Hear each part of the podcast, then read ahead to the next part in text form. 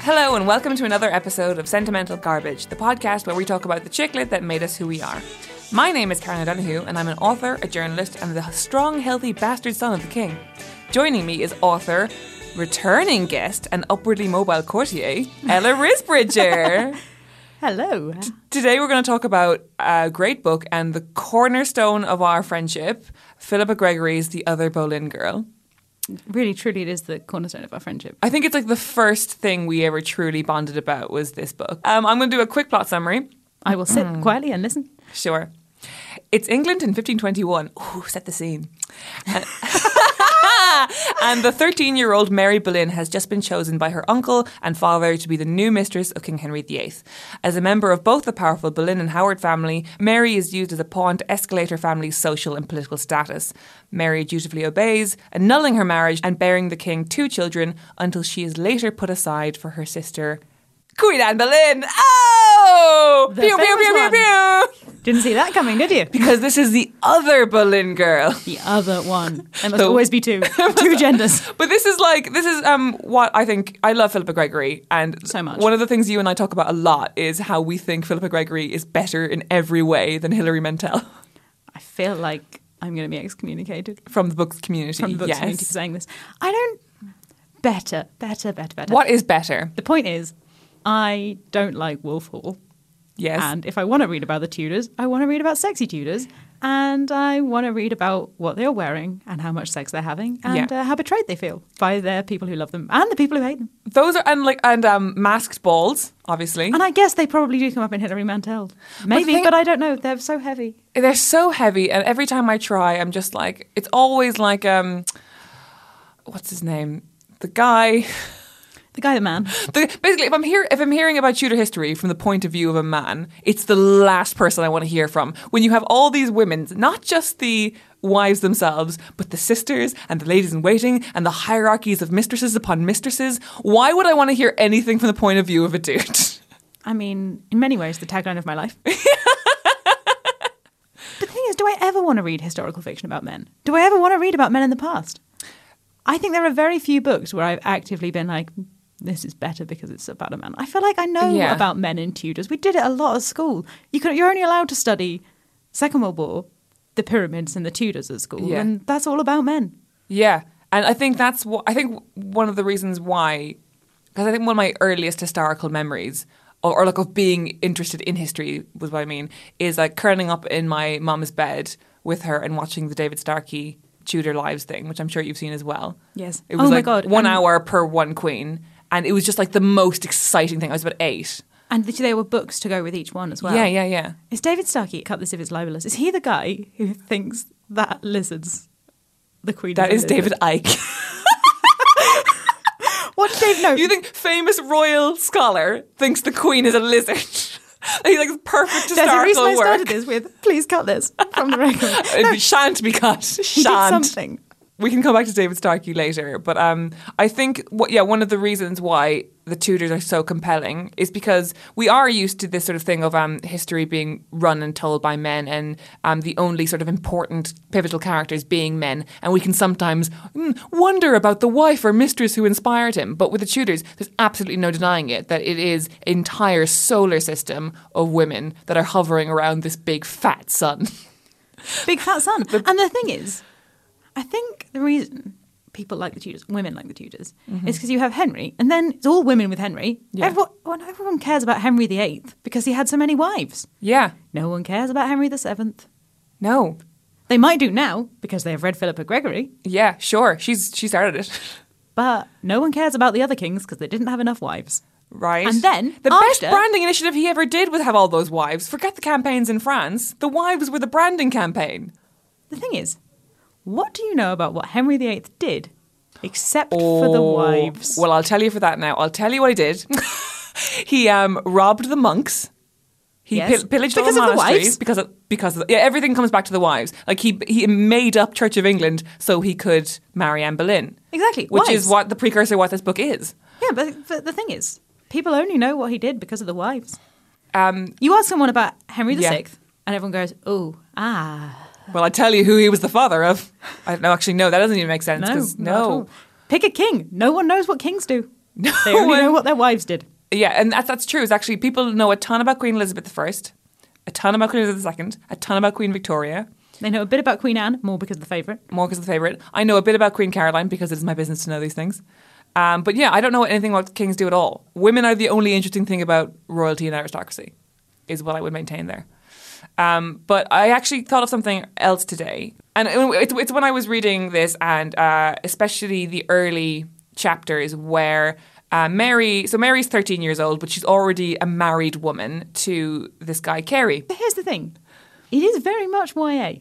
It is They're all 14. Yeah, and they and they and they they, they steadily go through their teen years, um, learning agency, really learning how to ask for things, how to demand things, how to not obey their parents, and that's and that's what happens with Mary is that she she usually she does what her parents ask her to do, which is she leaves her marriage, she starts screwing the king, and they're really upfront with her about like okay this is what you need to do you're basically worth it they're very you're worthless to us you're worthless to us you only work as a pawn and maybe you can if you bear him an heir you can work your way up to like castle or rook or whatever and it's it got me thinking about horror films and you know how they say that horror films are this way for people to work out their most um, private fears in real life so like This is not something I've heard, but something I'm interested in. I would subscribe to your newsletter. Go on. Thank you. Um, so the thing about um, so in for example in the 1950s there was always um, these horror movies about this the thing that comes and takes over the town and that was sort of a stand-in for the Red Scare and for communisms and for communisms and for like there All of them. being Everyone. communist spies or Russian spies in your neighborhood and that whole panic. And so then horror films started going that way. And you can basically draw like l- lines between social issues and horror films. But why I'm bringing this up now is that I think historical fiction does that for women. I think it makes explicit things that are implicit in women's lives now. I think women do feel worthless. Women do feel like pawns. Women do feel like men see them as these things to be chucked around and passed between each other. And it's all implied in our social lives. But in historical fiction, it's, it's so explicit and it's almost a relief to read about it in this weird subtextual way. Have I gone in too deep too soon? Too deep, too soon. I mean, I mean, I'm very into this theory. I feel like it would be useful at this juncture to explain to the listeners of the podcast that I am so hungover. I'm so sorry. this is a lot of uh, structural conversation about the role of women. I will recalibrate my hangover shortly, but I do think you're onto something. I think there's a real freedom in being like, "Yep, these men oppress us and they use us," which you can't really say in 2019. Yeah, I mean, you, you can say it, but it's, It's uh, you know, it's all very subtle, isn't it? Yeah. You are, if you are, as all of the characters in this book are, Mm-hmm. white rich women, yeah, it's a little bit déclassé to just be like, and here's my oppression, you know? that's it's really interesting. Maybe people would read these books because they're like, "Yes, I too am oppressed in the manner of these." Yeah, Less overtly, obviously. But it's still. so interesting. Do you think pe- what are the yeah people are interested in because yeah they are very privileged white women, but whose problems are very bad. Uh, whereas our problems, which are not very bad, they just feel like they are. Well, then again, Mary Boleyn's problems aren't that much compared to, say, a peasant dying of dysentery. Well, that's what's interesting in this in the end where she's like, "Yes, I would love you if you were a peasant." To you know, you don't want to spoil it, but in the end of this book, she really does run off with a farmer. She does. She runs off with a farmer. He's so Oh, it's very good looking, satisfying. and uh, they have cl- rough linen sheets that are very clean. oh, there's They have lots a lot of hot talking baths. about yeah their lovely cottage, which sounds like the best Airbnb ever. oh, it's perfect, and it's like, oh, the grass is blue outside, and it was Yeah. beautiful. Blue, like B L E W, not the grass is blue. Bleh. Bleh. Um, But we- it takes us a long time to get there. So, what are your? wh- How do you feel about like the early sections of the book? So, I could, I see this book as being like two halves of like there's Completely Mary two halves. Mary being a, like uh the mistress of the king and their love affair that eventually kind of sours, and then uh, Anne Anne and Henry and Mary having to be sort of her own sister's kind of coach. So here's the thing. I love the first half of this book. Mm. I love it when Mary is the mistress. I love all her like conflicting feelings. I love how I love Anne being jealous. I love that it's something new. I feel like I never read about. You know, it was a new part of history. The Yeah. idea, and I think that was part of it too. When I first read it, the idea that there were lots of stories that were true but never got told. Mm, The idea that there was Anne Boleyn, and then there was Mary Boleyn. There were Yeah. other pe- other women in history, not just the famous ones. And I think Yeah. that was really important to me. part of what I loved. I find the second half of this book kind of a drag Be, uh, it- it's because because, I know all the facts. I know what's Yeah. going to happen. It does, there's no tension involved in Humberlin is going to be executed again every Yeah. time. Doesn't Yeah. matter how many times you read it. Um, I think part of the appeal is always going to be that there are all these women in history. There's not just the famous ones, other ones existed too. Because I think we're always being reminded that there were loads of men in history. History was full of men. You know, you read about, like, oh, the king, and then it's like, oh, here's a long list of men who were, were with him or fought at this battle or this earl or that duke or whatever. Yeah. And I mean, the thing is, if you look at like a big family tree from like some of the big old aristocratic families, frequently they list the sons and then they put six daughters. Wow. I mean, that shouldn't surprise me, and yet it does. Isn't it mad? Yeah. Isn't it completely mad? And it happens. You see it all the time. If you look at, like, if you read, as I do, many books that have family trees in the front, Yes. even now they're being printed with Peter, John, Richard, James, and Some some other women. Um, and chattel. some women were also present. Yeah. And I, I think the idea of a book that was like, let us look at the other women, let's talk about yeah. the women. And also, very and, freeing. and not just their roles, but their emotional realities as well. Well, this book is full of emotional realities. Yeah. The book is full of everybody's feelings about what it's like to have a illegitimate baby with the king who the king may or may not acknowledge and you can't go home to your husband and it doesn't matter whether you like your husband. There's a really moving bit in The Other Blind Girl where she's just like, I looked at my husband, who we've maybe spent two pages with at yeah. this point. in and the she's novel. been estranged for for most Yes. of this. And she's like, "Uh, well, if things had been different, I think we would have had a really happy marriage together. Yeah. This is quite bad. We could have loved each other, but it's too late now, and I better get on with my life. Yeah. And he it- weird and he's such a he's such a weak character, but he's also very aware of his own weakness. And he says to her later on in the book, he's like, um, and they're all basically growing fat off of everything Mary has won for them. Yes, yes. Yeah.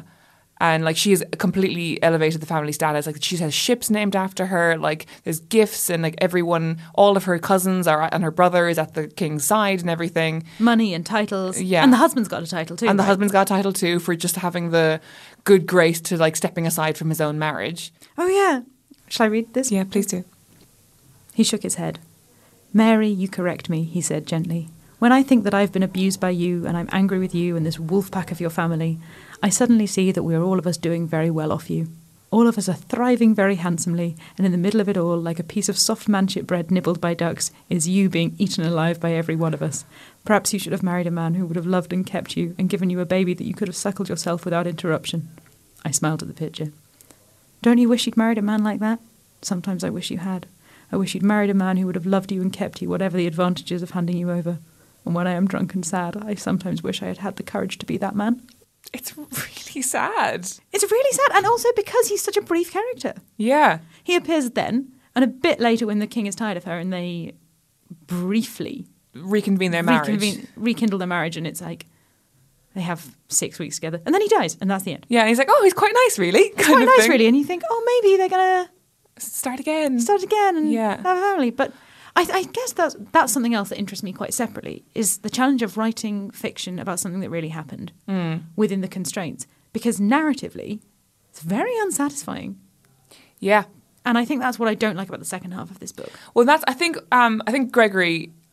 I think she's a great writer, and I think she's underrated. Um, Yep. I, it's, she's one of those people who's divinely overrated and underrated at the same time, in that she sells millions of copies, but no one really talks about her prose or her style. They're just like, oh yeah, bonk busting historical fiction, sure. Ah, step in sentimental garbage. Step in us, yeah. Hello. Um, she's really good at side characters, and like for example, um, the husband Kerry. He's someone who's like such a small part in the thing, but she gives him this full emotional reality that really feels like, oh, he could be having his own book off there somewhere else.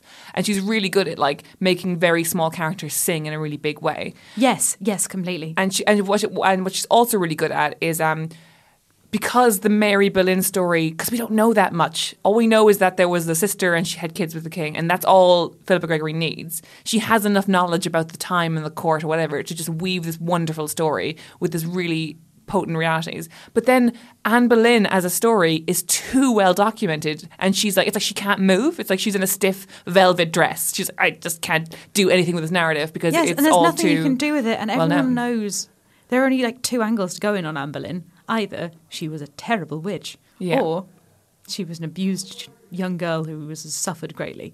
Or I think the very 21st century is like, what a girl boss. She was just like working within the system. She was Oh my God, Cheryl I'm so Sandberg tired. leaning in. I'm so tired. I think actually, having said that, Philippa Gregory does a very good job of walking between those two extremes of she was a pawn, she was a girl boss, and she was a witch. yeah. Because I think Because she actually is all three in this. yeah, and she gets a real there's a real richness to Anne Boleyn here that she basically never gets in any other Yeah. And it- which is weird considering so many people have like have done the Anne Boleyn story. There's a load of films, Anne of a Thousand Days, and like she's definitely the most narratively well stocked of all the, the wives. Because she she's the one. She's the one that She's the one that the whole thing went wrong with. it's one of the like I would have died to have Twitter during this time. Like just the fact that like Catherine of Aragon, who's been the queen for like almost two decades, I mean, like is because some woman is just like what? Like I mean, imagine. I will paint a picture now for you with words. oh, I'm a close mess. Prince William is the king. Yeah. He remains married to Kate Middleton. Yeah. He chucks her over for a teenager, Yeah.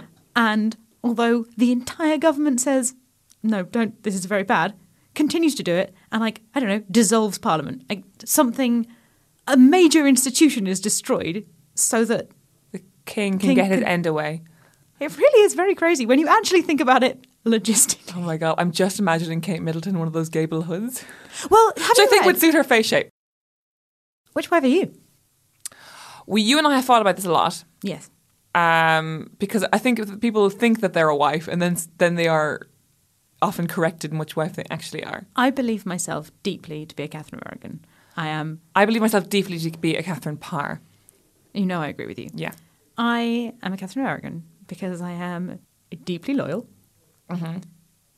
When I believe something is right, I am, Yes. Mm-hmm. I am right. I'm right, and I know I'm right, and therefore, why should I and you will also like wear the hair shirt for Yeah. years and years and years if wear it the hair means shirt that you're and right. have everybody be like, why is she so hair shirt? yeah, Why is she such an open wound all the time? yeah, moral superiority that transcends to absolute madness, Yeah. and a good friend. and a good friend. I am those things.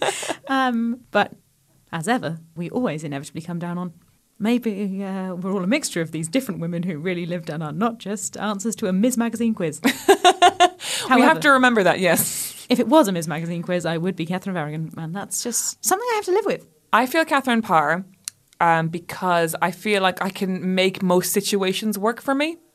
You know, Yeah. She's the last one, yeah? the last one, yeah, survived. You would survive. Yeah, I think I would. You would survive anything. like this is something that I'm I'm very for some reason I've started saying lately, and I don't know why, and I can't stop saying. It was like I think I would do quite well within an arranged marriage. Which is, I just think I can I can work with men, you know. I I'm- love you I, so I can deeply. manipulate them quite well. I, th- And I'm I think manipul- you would be fantastic in an arranged marriage. Thank you. I would That marry means a you. lot to me. I would marry Would you. you for arrange to money. marriage me? I don't think I'd marry you myself, but I definitely would marry you to my daughter. what I I think another one of my favorite thing about this book it definitely is there's so many paradigms for sexual awakening and being a mistress and, and sort of like learning learning to learning to be exploited learning how to manipulate that exploitation and learning to be turned on within that exploitation Yes, yes, completely. It's such an open book about sex. yeah I had forgotten until I reread it. So this is a book I read a lot as a teenager. Mhm. oh same I, think we both probably were around the same age like 13 14 like crucially the age Mary is in the start of the book which I think is really important for how many girls got into this book I think so because there is something a- about being 14 and there's not that many frank descriptions of 14-year-olds having sex because it's weird for adults to write unless Yeah. it's in a historical context. yeah But as a 14-year-old you're just wow, she's doing all the sex in all the I know, ways. And you're and you're very jealous of her. She's being Yes. she's being called to the king's chambers at two in the morning and he's seducing her and he's very good at sex Well, this because is he's it. had it a billion times. This is the other thing. You get such a handsome, sexy Henry VIII in this book. Mm, Mary is never having sex with someone repulsive. Yeah. In the second half of the book, Anne is having sex with the king after he's fallen off his horse.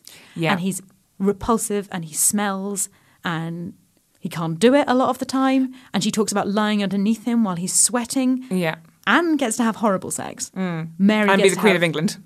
Mary gets to have fantastic sex with everybody all the time. Yeah. She never has bad sex. It's it's actually great. Um, well, no, she she does have towards the start. And what's interesting as well is that Mary isn't a virgin going into this. Like she has had a husband, and she's saying to Anne when she gets back from Paris, and they have this like very Oh, yes, lovely yes. giggling reunited scene where like Anne is so like oh quelle surprise, just like a teenager who's learned five French phrases, and it's so perfectly done. But that's Anne, right? She's That's a teenager Anne. who's learned five French. And the bit in this book where she's she's like, "Oh, I've got such high heels. I know, I know, and um, and they have this like really breathless um, Reunion. reunion. Um, she's like, oh, and Mary's like, oh God, I'm having sex with my husband. It's a bit horrible, and he pisses in a pot afterwards. And they're like, gross. Well, she has bad sex off screen before it begins. Yeah, she does. She has fairly routine, boring bad sex. yeah, she has fairly bad, boring routine sex that she feels like very it's her duty to do. Yes. but then she has a sexual awakening after that fact with Henry the fucking eighth. He's the king, and he's so good looking. Yeah. All we hear about is how handsome he is and how sexy. And the bit I always hate is the bit where they're at the masked ball and everyone Yeah. has to pretend they don't know who the king is. Oh my god! I so I love those. My favorite bit in any Tudor novel is people pretending they don't recognize Henry VIII, the tallest man in the generation and also the king, but he's wearing a paper mask. Why?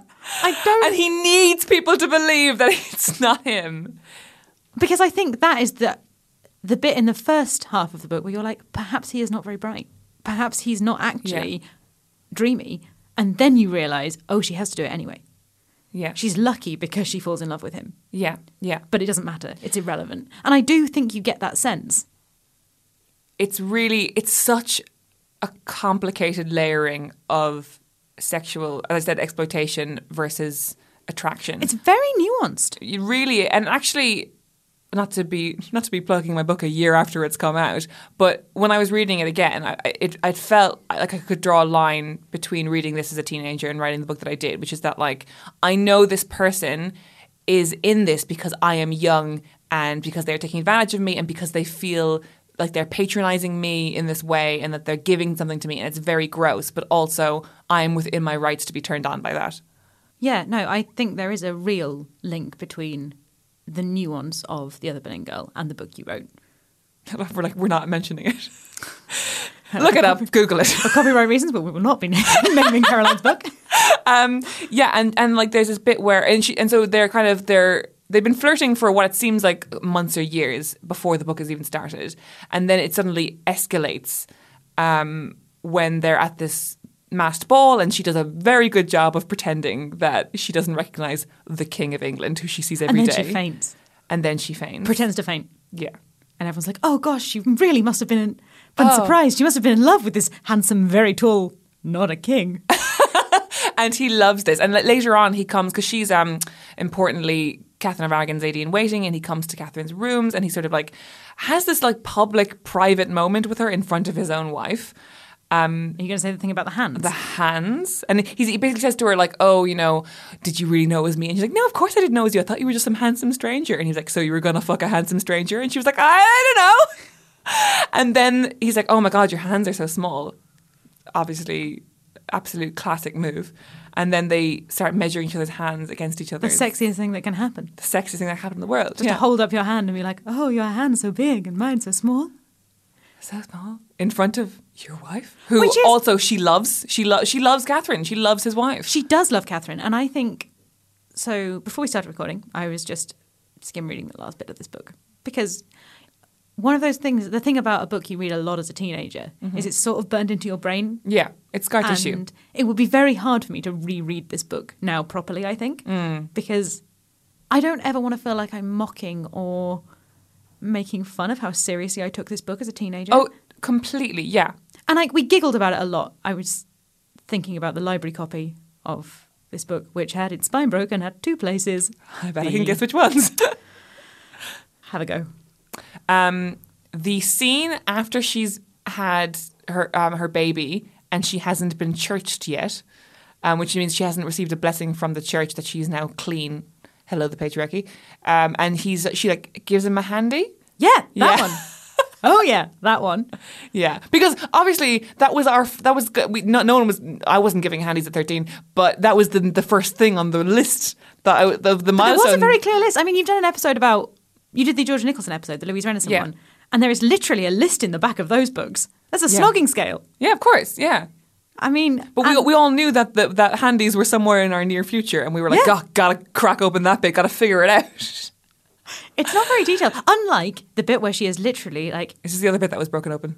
Uh, there are three bits actually broken Okay. open. Now I think about it, the bit where she explains to Anne, she's like, "You have to learn some horse tricks. If Yeah. you're going to be his mistress instead of me, this is what you do." Yeah. And it's a really interesting role reversal because all the way we've been like, Anne is so sexy and mysterious. Yeah. And there's Mary who, kind of as a teenager, you're like, oh, she's very beautiful, but also kind of she's going to be thrown over and she's going to go back to the country and she's Yeah. she's you. She's, yeah, yeah. She's the one you're like. Ah, She's yes. the nice girl. who I'm does what Mary the she's nice told, girl. and suddenly this nice girl with whom you've spent 200 pages empathizing yeah, is like, here's how you give a blowjob. yeah, Here's how you touch yourself in front of people. Here's what you have Ugh. to do. Here are all the bits and bobs Wow. that you're going to do. Yeah. And then she literally says, you have to do everything but the deed. And like, that was such a feature of my yeah. That teenage years, is people saying the phrase The "Oh, deed." everything but and Yeah. the deed, and I it doesn't really come up in adult life. Oh, we did everything but. No, imagine, imagine if one, you got off with someone and you were like, "We did everything," but I'd be like, "Hello, what is going on?" And there's a real, I don't know, I'm possibly too hungover to really go down this road, but there's something very interesting in the way that is the one kind of sex that counts Yeah, for having a baby. yeah, because And it's very clear that that is the one kind of sex that you mustn't do if you want him to marry you. Mm. And it's the whole "why buy the cow" thing all over again. You know? yeah, but I do think that that is a thing you absorb as a teenager. Oh, yes, that that is absolutely. a thing that felt felt at the time to me very current. The idea of, oh, but there are ways for you to have sex without actually having to have sex. Jesus. And I think what's maybe why this book is is so famous and why it was made into a film so quickly. And when you think about the number of historical fiction books that come out every year, many of them that are about women and that don't really do much. I think what the thing with this book is that it's got that sexual awakening thing that teenagers love and need and will absolutely grapple towards. Yeah. But it also has this very mature thing that adult women can relate to. Because even though this woman is a teenager, essentially, she's also a wife. And there's this a really mother as and a well. mother and a, she's a, and that whole wife mistress thing. And there's this bit where um, they're several years into their affair, and um, she says, like she's basically in his room and he's like ranting again about uh, why the Queen hasn't given him a wife and da, da, da, and it, like it's kind of the seed of what will eventually be Anne Boleyn's Yeah. um, claim to the throne, which is that Catherine of Aragon has never been uh, t- truly his wife. That uh, his she was his brother's widow, and therefore God is punishing him, and by, that's why he has so many dead children, etc., etc. And she has to, even though they're several years into this, she still has to play this cat and mouse game where she has to be like a worthy conversational um, combatant, but she can't ever be too challenging, and that is like so many women's marriages. Like this is bit I've written it down here. He had been my lover for years, but yet it had been my task to make sure he never knew me. As he lay on me and moved inside me, I felt as lonely as if I were the ship that bore my name and out all alone at sea. Like there are plenty of women who are in marriages like that. Who Yeah, in relationships Yeah, like in that. relationships like that. Yeah, And I think they f- these things feel very current. And I think perhaps this goes back to what you were saying at the beginning about this being a very safe way to explore what it's like to have sex with men under the patriarchy and what it's like to fall in love with men under the patriarchy. yeah, And you don't want to sort of read too deeply and to do a deep feminist critique of it. But certainly, if you consider yourself a feminist in 2019, there are things to unpack about being in a relationship with a man.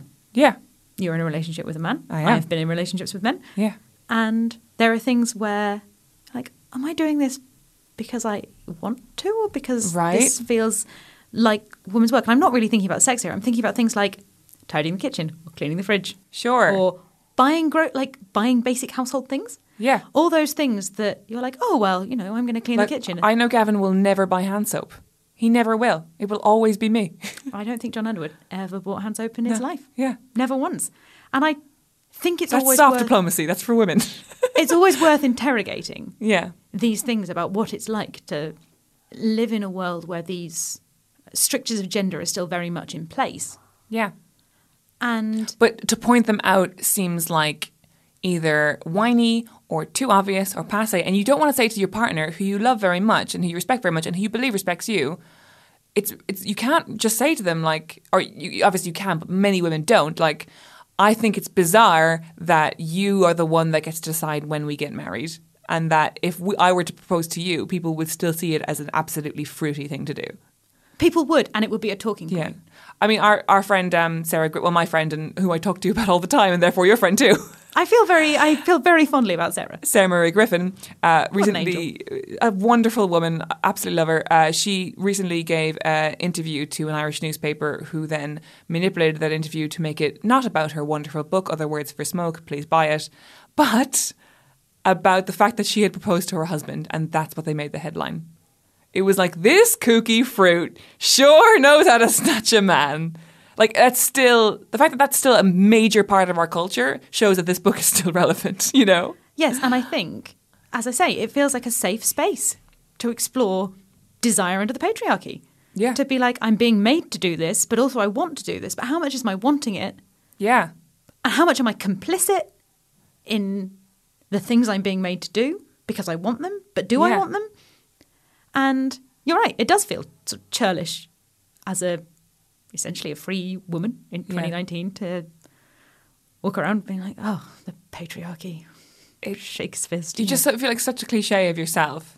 Yes, you do. But talking about these historical characters doing it, it feels like, oh, like you know, like is that why women love learning about oppressed women in the past?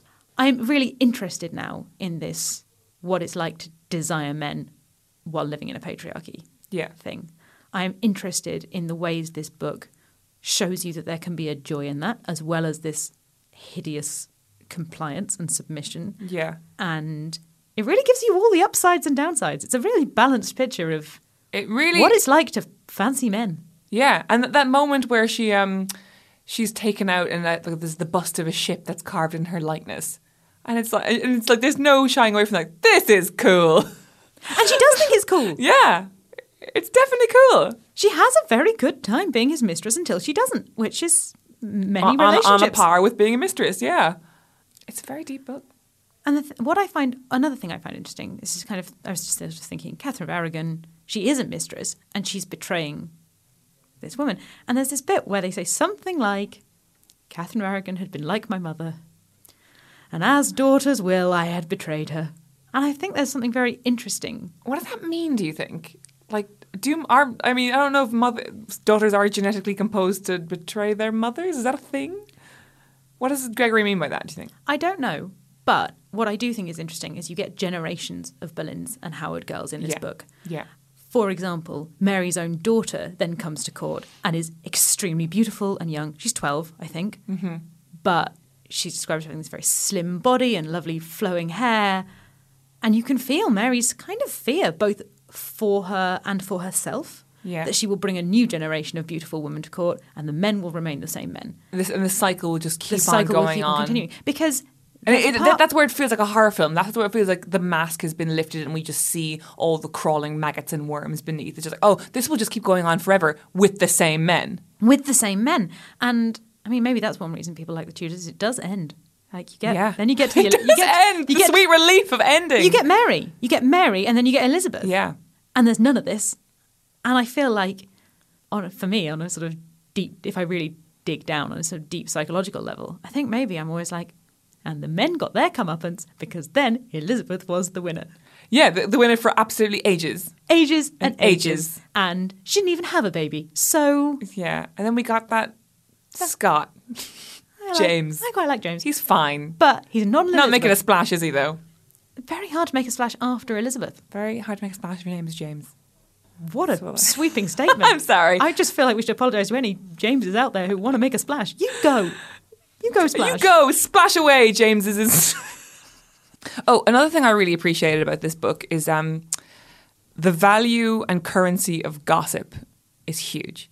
Which is weird because when you think of, when you read historical things about like, oh, and uh, the Earl of Sussex did this, and then someone did this, and then the thing was passed, and uh, what you forget is that history is mostly just people in stone buildings gossiping about each other and running from one side of a big castle to another, being like, "You are not going to believe what the king just said to me. He says he regrets marrying the king of the dragon. I need to sit down." So much running Yeah, and there's gossip. so much of that. Yeah, And I think you do get a sense of urgency. I guess there's a real person urgency about you will not believe what I have just heard. yeah, Oh my God, sit down.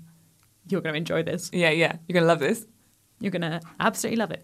Although, there's a lot of value placed on gossip, but I want to talk about Jane Parker, Yeah, who is always listening at keyholes, and she's really the only proper solid baddie in the book. Remind me Jane Parker again, because I, again I know this book incredibly well, which means I just sort of George's wife? skimmed it. in My favorite bits today. George's wife, the brother, George Billin's wife. Oh yes, he's married who after her, Gay George. is- we haven't even talked about Gay George. We should talk about Gay George. okay, Um, but Jane Parker first. Jane Parker first, because I mean, a note that I have made in my copy is slutty, slutty, kinky Jane. Tell me more because- about Slinky Jane. There's a real shame in the way that Gregory writes about Jane's sexual tastes. Mm-hmm. And I want to kind of bring this up because Mary gets to have sex with people she likes and it's not bad. Yeah, Whereas Jane's sexual tastes, I'm just going to read a little bit here because Sure. it seems relevant. Anne said scornfully, I'd have thought you'd be glad. He sat up and shook his head. It's not like that, he said earnestly. If she was hot, I wouldn't mind, provided she kept her heat indoors and didn't shame me. But it's not like that. She likes. It's not like lust, he said uneasily. I can deal with lust, and it's not variety. I like a little taste of the wild myself, but it's as if she wanted some kind of power over me. The other night she asked if I wanted a maid brought in. She offered to bring me a girl, and worse, she wanted to watch. She likes to watch? Anne demanded. She shook her head. No, she likes to arrange. She likes to listen at doors, to spy through keyholes. I think she likes to be the one that makes things happen and watches others at the business. And when I said no, he stopped abruptly.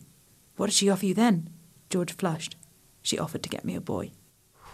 And there's a shame to it, which there isn't for anybody else's weird Yeah. key things. There's more shame in the way Gregory writes about Jane having these slightly kinky desires of being Yeah. like, but by 2019 standards, standards, quite ordinary. Quite ordinary. Not ordinary, but you know, definitely sh- you would be given out to for kink shaming Jane Parker. yeah, like, oh, you know, she wants you to sleep with someone else and watch. She wants some threesomes. Oh, you know, it's you know, it's not like vanilla vanilla, but it's not crazy wild. Yeah. For instance, this is a book where some incest happens. Yes, and that Mary feels very um, forgiving about. Yes, there's a very forgiving feeling about the incest in this book. The Yeah. incest, by the way, is the third place that the school library copy was cracked, and I Of course. have vivid memories of my friend Sheena holding it out to me and being like, "You will not believe what happens in this book. You will not believe it." I remember exactly where I was. I was sitting on the steps outside the dining hall, and Sheena had had it out of the library before me. She was just like, "You guys," and we were all sitting Yeah. around as you do when you're 14. Yeah. just sitting around. Eating our packed lunches, hoping that no one would make us go and sit in the dining hall because that was for uh, losers who were 13 Uh, lizards. absolute losers sitting in the dining hall. No, thank you. I want to sit on the steps and uh, talk about incest. I mean, nothing changes. Yeah. But I have such a vivid memory of being like, wow, she's not against the she's against the Yeah. incest, but she's kind of into it. It's so, I think it's interesting, like, I think the shame attributed to Jane Parker versus the sort of tacit acceptance of her brother and sister possibly fucking. Yes. um, is the fact that it's a novel told in first person and also a novel where all of the characters within it are absolutely like to be a Boleyn or to be a Howard is the only thing in life worth being unless you're going to be actual royalty. And they have such a a sense of that you can only trust the people in your family. Um, everybody else is out to kill you or to disgrace you. And it's almost like it- the thing with Jane Parker, it almost feels like the idea that she would include anybody else. Like there's such an, like, nobody could marry into that family. They're so insular. Do you know what I mean? The, World's worst in laws, yeah. world's worst in laws. They're awful, awful people. They only want to be sleeping with each other. They only trust each other. Yeah. And even the dad, there's a bit where the uncle says to the dad, You're only a Howard by marriage. Yeah. And it's like, these are the most powerful men in the kingdom, and they are sniping at each other because they're not actually blood related. As you would hope your sister's husband was not blood related to you. Generally, the first thing you- on the list of requirements, really, not to be blood related. Yeah, and like you, you really do get the sense that the forgiveness of around and and like whenever she describes Anne and George, she's like, oh, and they just understood each other in a way, and they were such wildly, you know, ahead of their time people that only they could get each other, and it's like, that's your brother and sister. Yeah, but and I, the thing about the ahead of the time, um, that's how it feels when you read about Anne Boleyn historically. Anyway, it is that feels she like was ahead of her time. yeah, But I think in this book that's interesting because there's this whole gay subplot yeah, which gets very little time and is treated on a par with the incest. Somewhere Yeah. is incest acceptable, then there's being gay, then there's threesomes. And that's the order of acceptability, incest being the most acceptable down to the threesomes. but there is a weird thing that I would like to explore more that I find quite strange in the way that they accept that Georgia has these is gay or you know, I feel very weird about putting labels on historical figures because I think desire is different under different conditions um, I feel that the book feels that being gay is something a bit shameful. It's something, it's a weak point for him. And I think that it's interesting that it comes up in this book when I feel that in some circles it still is seen as a bit of a weak point and a bit of a vulnerability. And I think that, again, we're back to here is a safe place to explore desire under patriarchy for everybody and what it's like for men who fancy men as Yeah. well. I am not going to pronounce on historical views on sodomy or gay sex or, in fact, anything really. I'm not going to pronounce on anything because I'm not a historian and I don't have the facts. And to reiterate, I am very hungover. But I just always think it's worth looking at the way historical novels talk about queer people and the ways they frame it. And I think often, yeah, I think this is my wider point is that often in historical novels, you end up with these characters who are kind of 21st century woke.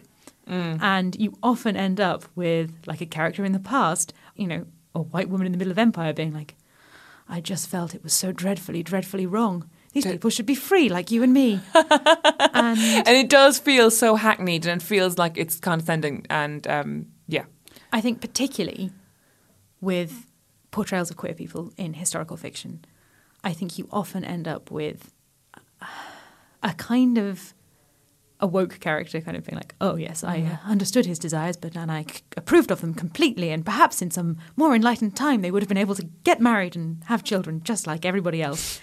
and I think there's a little bit of that in this book, but actually I think much more there's well, I don't care. That's not the world we live in. You Yeah. know what? There's a really just heartbreaking bit where George is saying, I'm in love with Francis. I'm in love with him. I love him. He's just the nicest man in the world. He's just so nice. I just love him.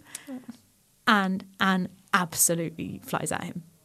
And she's like, I do not care whether you're in love with him. Mary had to give up being in love with the king. I had to give up being in love with Thomas Percy. per- yeah, Percy something, yeah. Percy, Percy, Percy.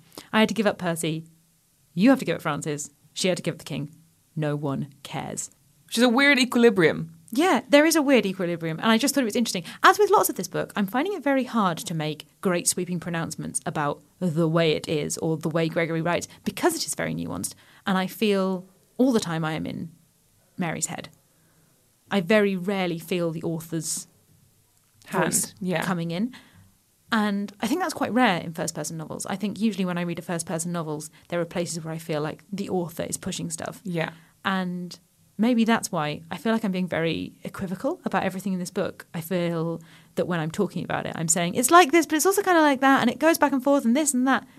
And I think that's something not enough people give Philippa Gregory credit for is that as a writer, she is, you know, crazy fond of adjectives Oh, yeah, yeah. so many adjectives, so many sex descriptions that are at best a bit uncomfortable, but also the depth of character in this writing is really extraordinary to me. Yeah. And I just think it's worth noting as part of this podcast in which we talk about why Chicklet, I'm doing the little air quote things around Chicklet, but you can't see because it's a podcast. Um, the ways we talk about Chicklet. And one of the things we do is to say that the writing is not important or the writing is not good writing. And within good writing, you know, there's obviously kind of different kinds of good writing. No one, to me, talks about the emotional depth of Chicklet, and I think we have to. And I Yeah. think that the skill in this book lies not so much in the construction of sentences, but in the construction of character and the interplay of character. And um, what what I think Gregory does in all of her books is like has characters who are very aware of many conflicting truths existing at the same Yes. time. Yes, and I think that is the point I kind of keep coming back to is the compromises and the compromises we make with ourselves about desire in a complicated and difficult world. Yeah. In a world where you can fancy someone who's also oppressing you. Yeah. And that And has also that oppression can be part of it. Yes. And then Yeah. in fact it has to be because you have to work with what you've got. Yeah. you know, at its heart, this is a book about working with what you've got and using every bit of it. Like, oh, you're Very pretty, true. It great. is, it is not a book about sisters. It is a book about making the best of it. well, there's a bit in it where Anne says to Mary, "But we were born to be rivals. We're sisters." Mm. And although I don't really, in lots of ways, feel that this is a book about sisters, it's not as one would It's hope. not- It's, it's not, not a one- book I recognise as being like, ah, that's what the sister relationship is. Uh, one of the great sister books. You know what I mean? It's not one of the great sister books. I've read them all. They're fantastic. They're all of them. All the books about sisters. This is not really a book about sisters. It's a book about two women in competition. But I do think there's something very interesting in the idea of we were born to be rivals. We are sisters. And what's great about that early on as well, when um, Anne just gets back from France, she's sort of like, they're just very like, ha ha ha, I don't have a care in the world. It's very much one of those scenes like, look how carefree and teenage they are now, so we can see how hard bitten they are later. But they're looking in like a mirror together, and uh, Anne is very like, oh, I'm dark and mysterious and stylish, and you're all milk and honey and English simplicity and blah, blah, blah. And it's very much like, that thing that I think all siblings do is that they characterize themselves in opposition to their siblings. That thing of like, well, my older sibling is the smart one, so I'll be the fun one. You know that thing? Yes, completely. And what's interesting to me is that that's that's the hinge of this book is constantly playing off the two kinds of women. Yeah. Like soft milk and honey, very sexy, very nice. Yeah. Or like dark and exotic. And when they make Mary come back from the country just so that she can be the person, s- is- as you said, uh, The cum dumpster. I didn't want to say it. I didn't. But wanna. no, yeah, it is. hot- Yeah, they, she's having this lovely time in the countryside raising her children, and uh, then yeah, she's pulled back. So like, no, we need s- like it's the king. We're getting the king all worked up and sexually frustrated, and you basically need to be the breeding mare still. And then later on, when they bring in Madge Shelton, I think it's one. Of, they bring in another Howard cousin, and like, well, Yeah. what are you going to do? The king needs a bunch of them. Yeah. king needs all these different kinds of women, and there really is just like constantly in opposition, a constant shifting balance of. and there's this like um thing where I think it's shortly after she like she has two children with the king, um, a daughter first and then a son. And after she has the son, um, she's and this is basically what she's been working toward her at this point entire adult life of like Yep. to to bear this son for this man. And her uncle Howard comes to her, and it's just like, well. You better be back in the king's bed by the end of the week, and she's incensed, and she's like, "I've done everything. Like, I, my body is broken from this." And like, he's like, "If you're not working with us, you're just a used-up old whore that nobody wants." And it's this thing of like, she's literally done everything they've asked under the proviso for years that there's going to be rewards, there's going to be rewards. There'll be rich rewards for you, Mary. The rewards were never for her, they were always for them. There was never going to be any reward. I feel like there's a real dissertation to be written in Henry VIII, multi-level marketing company. It's a real MLM vibe of like, hey, but if you do the next thing, it's going to be Oh my fantastic. God, it's a pyramid scheme. It's a pyramid scheme, and the only people winning is Henry VIII. Um, Ella Risbridger, thank you so much for coming in. Thank you for having me Again, plug your things. You've got a poetry book coming out, you have a I recipe have. book out Okay. now. So you should buy my cookbook, Midnight Chicken, which is already out. It has some good reviews. Nigella wrote a really nice one. This is me It's boasting. Nigella Lawson, everyone. Nigella Lawson. That's Lawson. L A W S O N. Uh, It's very nice. I cried a lot. Anyway, you should buy my book. Uh, some people have said it's very good, including me. Right now, it's great. Buy my book. And you also have a poetry book. do, Um, I that is do. very near and dear to my heart. I have a poetry book that is dedicated to uh, Caroline O'Donoghue. Me? host of this podcast. I To write find out now, wow. I write at length in this poetry book about Caroline and uh, all her secrets. So if you've ever wanted to know more about Caroline, I guess you should buy my book, which is out in October. It's called Set Me on Fire, and it's a collection of amazing poems by some really amazing, diverse, and interesting poets writing in English today. I am really proud of it. I think it's going to be great.